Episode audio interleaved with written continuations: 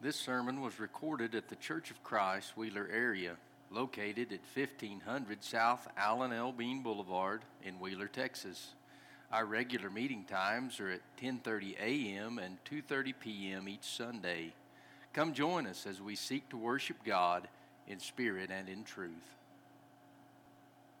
What do you think when you see this phrase? What is expected? That can cover a lot of area and a lot of places. Uh, 20, 25 years ago, Don LaRue Willingham and Becky and I went to Branson for the first time. And back then, it was not uncommon to go to a motel and say, Can we get a key and look at the room? And we did that. And we came back out, and the lady said, Well, we're going to get this. And Don looked at them and said, Nope, looks like somebody changed the oil in that room. So it didn't meet our expectations. We went somewhere else, and we got a room elsewhere. Brandon's took a job in Wheeler and Pampa, wherever he goes. There's certain things he expects. He expects to be paid in an orderly manner. They expect him to show up. They expect him to take care of his job subscription. So let's look at some areas in our spiritual life that and see if we're meeting our expectations. What about the family? I don't see many people here without a family. So let's think about that. A family should expect love. Nevertheless, let every one of you in particular so love his wife even as himself, and the wife see that she reverence her husband.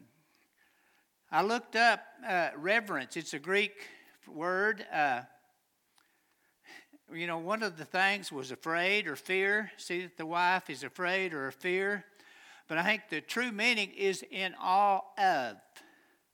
Wives, I'm sure you're in awe of your husband. I didn't ask any wives this, but I'm sure that's the truth. But love is so important in a family. You know, we look at families that you'll say, well, we fell out of love. They feel they fall in love, then they fall out. So the divorce rate is roughly 37% in the United States. And that rate is down from the previous years. And me, with my uh, feeble mind, I said, well, sure, people just live together now. They don't get married, so if they're not married, they can't get a divorce. So I think our society far as the family goes, is in trouble. And when the family is in trouble, then ends up churches are in trouble. So let's think a little further. In 1 Corinthians 7 and 1, now concerning the things whereof you wrote unto me, it is good for a man not to touch a woman. Nevertheless, to avoid fornication, let every man have his own wife, and let every woman have her own husband. Let the husband render unto his wife due benevolence, and likewise also the wife unto the husband. Benevolence, we could substitute the word kindness. Let the husband render to the wife uh, kindness. Let the wife do likewise. And the thing I'm wanting to key on here is the part of having sex prior to marriage, out of marriage, with someone you're not married to. One of our evangelists uh, said that it's nearly impossible for teenagers to get out of high school without being losing their virginity. Our girls are gone. Boys, it's a sin to have sex with someone you're not married to. That's as plain as I can get it you don't want a child to raise when you're 15, 16 years old.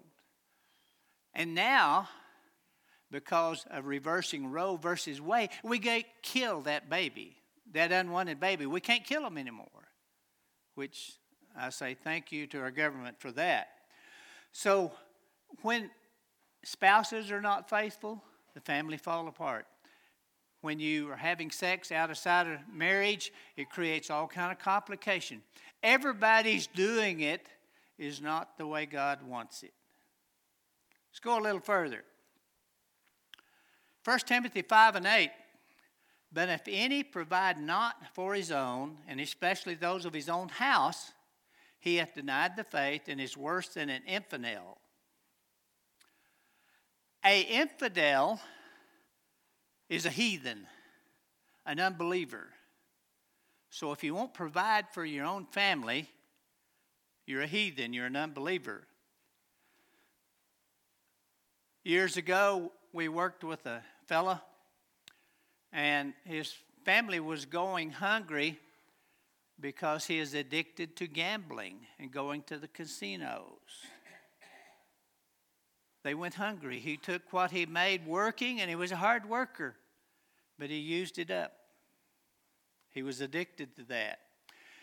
And, you know, we see people on the streets, in any, any major town, there's somebody begging.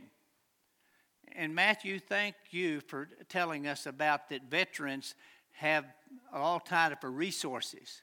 So anytime Becky and I see a veteran up there begging for money, she wants to say, Go talk to Matthew. He'll tell you what to do. I mean, some of these people that are freeloaders are very wealthy. I mean, they make good money begging for money. Let's go a little further. Titus 2 and 1 But speak thou things which become sound doctrine, that the aged men be sober, grave, temperate, sound in faith, in charity, in patience. The aged women likewise, that they be in the behavior as becometh holiness, not false accusers, not given to much wine, teachers of good things, that they may teach the young women to be sober, to love their husbands, to love their children, to be discreet, chaste, keepers at home, good, obedient to their own husbands, that the word of God be not blasphemed. Young men likewise exhort to be sober minded in all things, showing thyself a pattern of good works. In doctrine, showing uncorruptness, gravity, sincerity, sound speech that cannot be condemned, that he that is of the contrary part may be ashamed, having no evil thing to say of you. Our young people need a pattern. Ladies take a pattern and cut out material and they make a garment. Builders have a pattern, they cut a pattern, they make a building of some type. Young people need a pattern on how they're to live. They need a pattern that they need to be in church. They don't miss the assemblies. They need to be in church. Anytime the door's open, they need to be there. They need a pattern on how to dress, to be modest in their dress. They need a pattern on how to talk to people, how to treat people. I was talking to a person not long ago, and they had extra visitors coming. And some of them came back again because their young people was so friendly and greeted them. Not just the older people, the young people was, hey, I'm glad you're here come back. That's something maybe we can do is get the young people more involved in greeting our visitors. Training. Rick, you got some of my fire up there. Uh, Proverbs 22 and 6 Train up a child in the way he should go, and when he's old, he will not depart from it. Now, I'm going to misquote this. Train him up as a child in the way he should not go, and when he's old, he will not depart from it. I think that's true too. Maybe even this don't train a child and see what happens. Parents, you owe that to your children. Children expect that from your parents. Foolishness is bound in the heart of a child, but the rod of correction shall drive it far from him. Spankings are necessary. Spankings are directed from God. Christy told a story that years ago she was in Norman, I think, and one of the boys deserved a spanking, so she drove down an alley to spank him. One of the other boys said, Mama, why do we have to hide for a spanking? Things have changed uh, individual uh, was spanking a child at Stratford Church. The police showed up. They had went outside to paddle a kiddo. The police showed up. Everything was fine after that. But that's what the Bible says. Young men, when you're foolish, just raise your hand. Tell them you're ready for a spanking, okay? A little further. And that from a child thou hast known the Holy Scriptures, which are able to make thee wise unto salvation through faith which is in Christ Jesus. I noticed this morning Garland highlighted some things he thought they was important. I do too. Let me highlight something that I think is important. This whole scripture. How many of you as a family sit down and read? We've heard the old saying a family that prays together stays together. I'm going to put a family that reads together stays together. It will benefit you to have a family time of reading from the Word of God. It'll benefit you. When you're not able to read, you miss it. So if you don't read together as a family, start. It's important. This is important. If you get one thing today, I, I want it to be this start reading as a family together. Okay, let's switch gears. What does the church expect? Matthew 6 and 33. But seek ye first the kingdom of God and his righteousness, and all these things shall be added to you. On your list of priorities, where is the church serving God? Is it on the back burner? Where is it? Where is it? it sh- we should be putting it first in our life. And I know from time to time it gets put on the back burner. Maybe it gets completely cold. This was touched this morning. I think it was highlighted too about attending the services. My question is if you're going to provoke, provoke me or stir me up and you're not there, you can't do it. You have to be there. If you're going to exhort me, you have to be there. If you're going to invite people to church, you got to be there too to welcome them. Church attendance is so critical. I'll, I'll even put this your eternity depends upon it. Heaven or hell depends on it.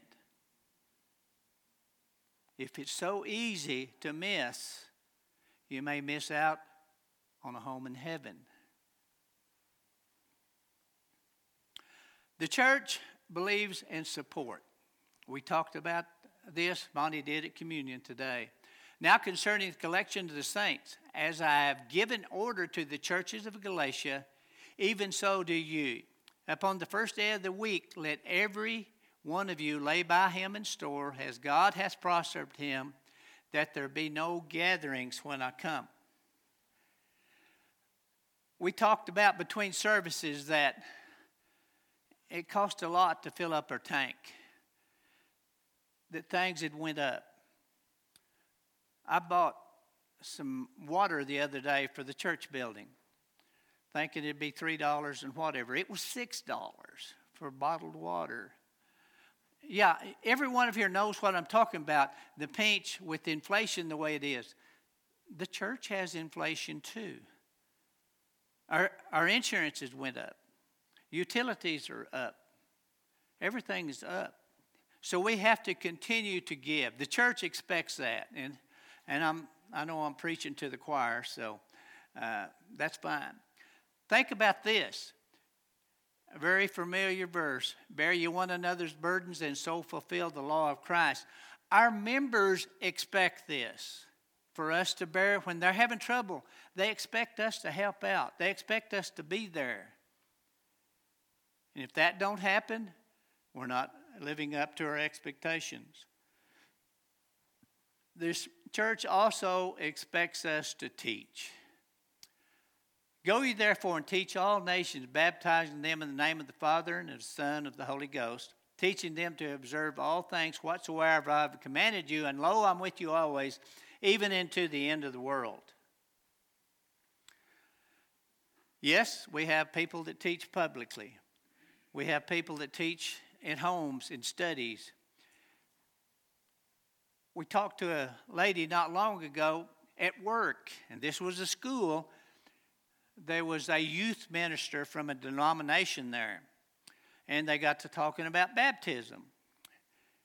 She says, You bring me verses how that you don't have to be baptized to be saved. I will bring you verses on why the Lord says you have to be baptized. She did, he didn't. So she kept on. Says, Did you, you read them? No, I hadn't. And she kept after him till she had read them. She never got a verse on why you can just do something else and not be baptized. So there's the ability to teach wherever you are. You can do that. As a result of teaching, the church has a right to expect we grow. Praising God and having favor with all the people, and the Lord added to the church daily such be saved. That, that's what we for. We have part of our goals to gain families, to grow. Another item, and we're just catching basic things today, is expects us to be in good behavior. 1 Timothy 3 and 15. But if I tarry long, that thou mayest know how thou oughtest to behave thyself in the house of God, which is the church of the living God, the pillar and ground of truth. I talked to a guy once, won't you come to church with us? He was not happy where he was. And his answer was, so and so goes to church with y'all, and he's wronged me. I told him, I said, I'm sure he's sorry. We'll get together with him and I'm, he'll apologize. I know he was. But he, had, he was the type of fellow that got his feelings hurt easily, I think. But we need to beware of that. The way we conduct our life, our behavior out in town or wherever can affect people wanting to come to church here. And the church has a right to expect us to live like a Christian if we're wearing that title.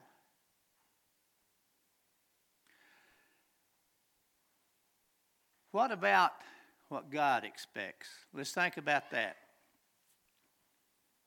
Here's some of Sean's uh, from last week. While he yet spake, behold, a bright cloud overshadowed them, and behold, a voice out of the cloud that said, This is my beloved Son, in whom I am well pleased. Hear ye him. He went over that very well last Sunday, Revelation 2 and 11. He that hath an ear, let him hear what the Spirit hath said unto the churches. He that overcometh shall not be hurt of the second death.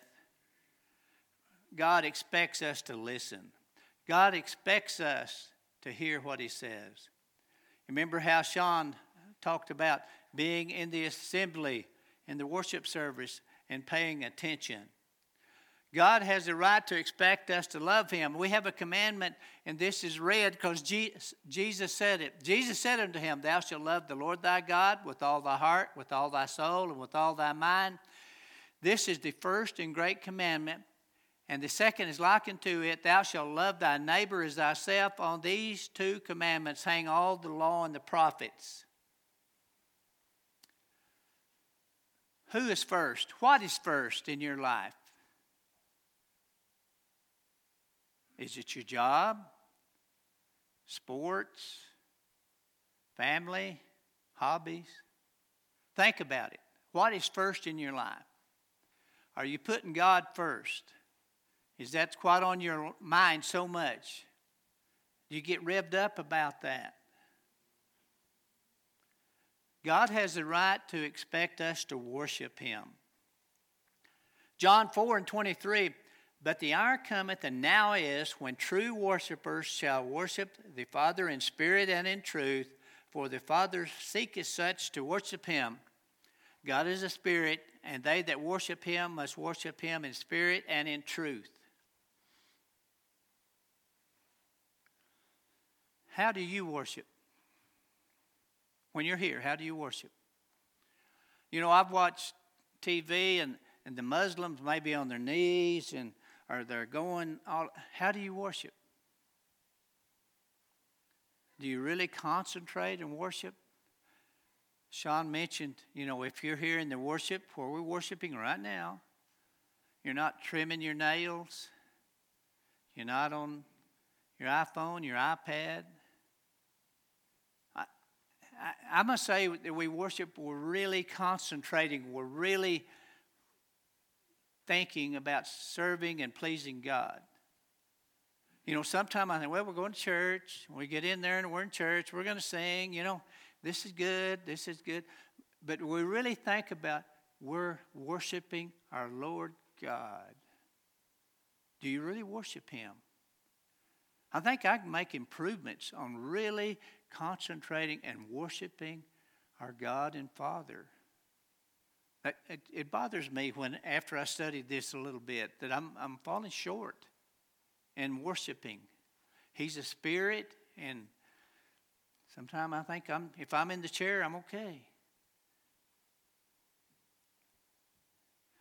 In Romans 6 and 17, but God be thanked that you were the servants of sin and that you obeyed from the heart the form of doctrine which was delivered you. We've heard the plan of salvation. We know it. I expect everyone here can quote it. So, my question is have you? If you know it, have you done it? Are you obeying His laws? And we hadn't carried all of the law. This, uh, this is simple, basic stuff. But are you really being obedient? Let's think about this too and what God expects. He expects our best. Let's read a parable in Mark 12 41. Now Jesus sat over against the treasury and beheld how the people cast money into the treasury, and many that were rich cast in much. And there was a certain widow, and she threw in two mites, which make a farthing. And he called unto his disciples and said unto them, Verily, verily, I say unto you, that this poor widow has cast more in than all they which have cast into the treasury. For all they did cast in of their abundance, but she of her want did cast in all that she had, even all her living.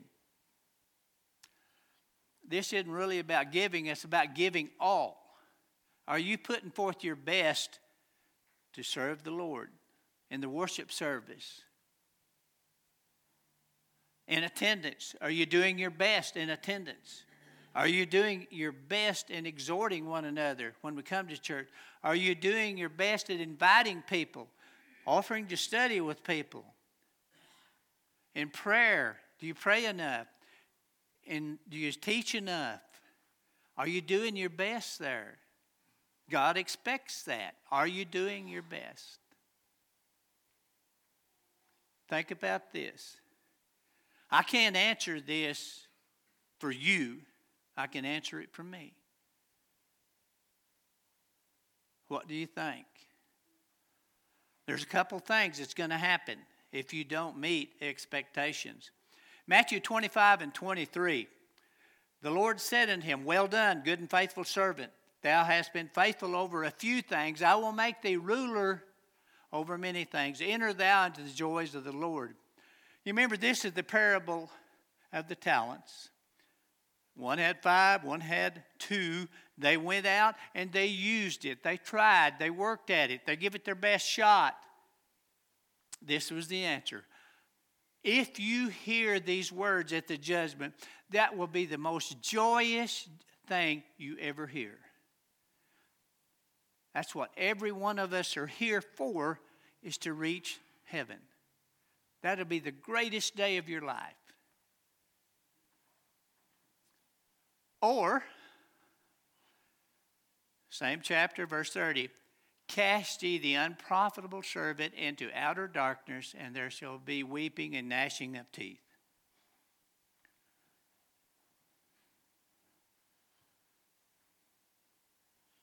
The one talent man. He was afraid. He hid his talent. He did not try. This is the most horrible day that any of us can go through. I've never been in such bad condition that I wanted to gnash my teeth. But knowing what God can do, you do not want to do this. Here's the final slide. What will you hear on the day of judgment? Are you meeting expectations? Do you need to make some changes? Thank you for listening to today's sermon podcast. If you have questions about what you have heard or would like to know more information, please contact us by emailing cfcwheelerarea at gmail.com or look us up on Facebook or Instagram and send us a message there.